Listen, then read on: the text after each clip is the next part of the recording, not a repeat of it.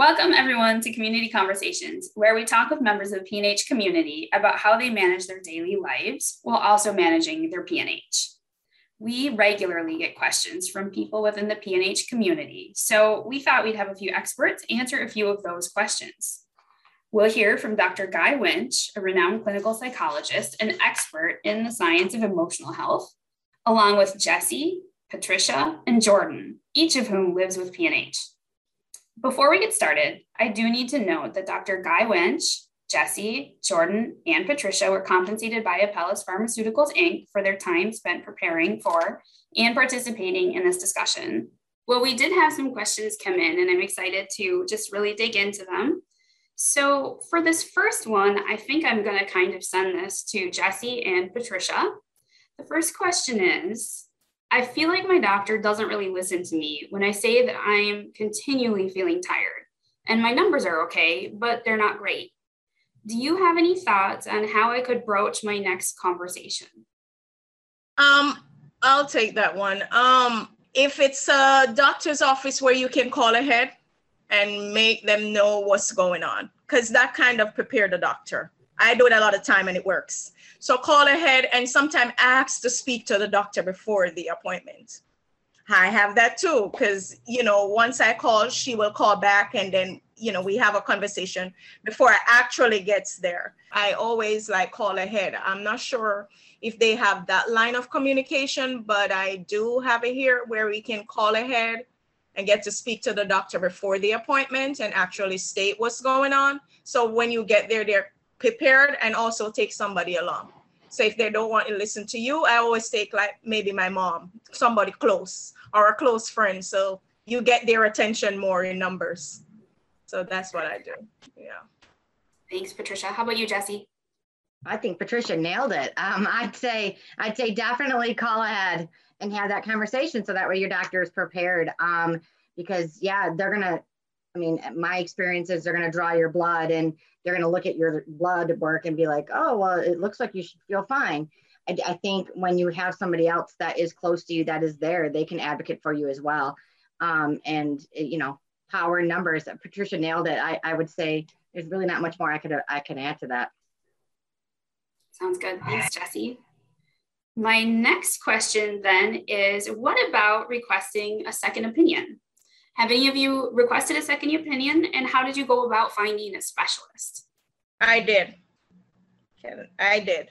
Um, I had an email, well, it starts from a primary care to an hematologist to a specialist. So I did. I honestly did. Um, but it happens with my hematologist. He refers me to a specialist. So I got my second opinion. So I, I did. Thank you. Yeah, similar. Um, I was recommended from a, one of the doctors I had to another doctor, which in sense gives me a second opinion. But even beyond that, Patricia talked about the conferences before. Just going to those and you can get information from other people on which specialists they've gone to. And, uh, and, and it's a lot of word of mouth that way within the community that you can find out specialists to get second opinions from. I've seen. Awesome. Thanks, Jordan. When it comes to work and a new job, how do you suggest communicating your needs for time off for treatments without getting too far into PNH too quickly? I guess I'll take that. Um, I definitely, for me, I definitely waited. Uh, I did everything I could at first to kind of avoid the conflicts with actual taking time off of work, like going to see if you're doctor had availability on the weekend or, or post or after work. I wanted to get to a position where I had a relationship with the people I worked with before bringing it up. And then I felt like I had to feel it out until I was comfortable enough um, and had a relationship. You want to have a base relationship before you just go in too quickly and, and say, I need to. Obviously, if you, it, it's not always the case and you have to, you have to leave. So when that happens, I think you just have to be absolutely transparent of why and, just be upfront um, if you can't wait enough, uh, long enough to get that kind of base relationship in there. I can add on to that too.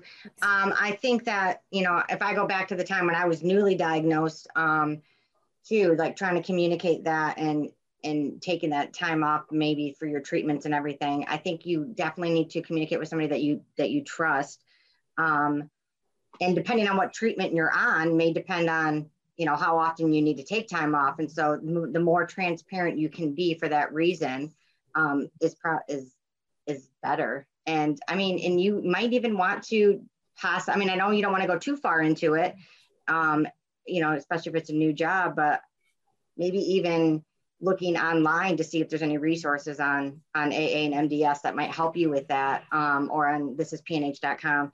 You know, I'm sure that there might be some uh, articles or some clips of people that have actually gone through that that might be able to to help you. Thanks, Jesse. All right, so we have one final question here, and I'm going to send this one to Jordan um, because I know you said you just recently got married, so this is perfect. Um, I the question is, I'm in a new relationship and trying to balance spending time together with my partner and getting the rest that I need. We've discussed my PNH diagnosis, and my partner is supportive, but how do I approach a conversation when I just don't feel up to doing much?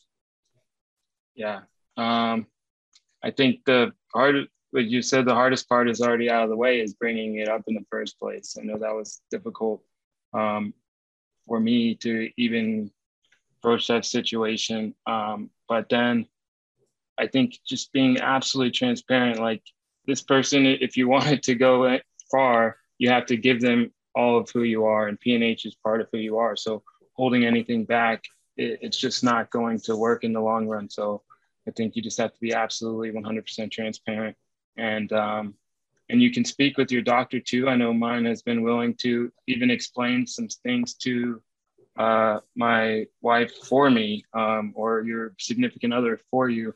They're more than willing to to have that conversation for you if uh, that I've seen if you if you have difficulty having that conversation yourself. So speak to your doctor. I'm sure they're willing to kind of bridge that gap and give them all the information that maybe you haven't been able to That's really good advice. Thank you, Jordan. In, in the early stages of a relationship, if you're not up to something, um, the person you might not be up to it because you're not in the mood for it, you don't want to do it. And so just saying, oh, I'm not sure I'm up for that, doesn't tell the person why. And to come up with some kind of shorthand, like, oh, I'm having a PNH day or a PNH moment or something like that. I know it's not a moment. Um, but but to, to come up with some shorthand that indicates this is a PNH thing rather than a mood thing, or yeah, we had an argument earlier, so I'm still sulking. You know, like the, the, the other person doesn't know, and so that's why it's really important to communicate as openly as possibly as possible as you as as and and to do that again when you find shorthand or a quick way to say it it saves a lot of time and they oh that's what it is and i know and you'll feel better hopefully later or tomorrow so i, I really suggest um, expressing it very clearly and making that distinction because the other person just doesn't know exactly what's going on. When it's PNH, let them know that it's PNH. Thank you, to Dr. Winch, Jesse, Jordan, and Patricia for helping the community find answers to their questions and for sharing your perspectives on the discussion topics. We very much appreciate your time and the thoughtfulness in your responses.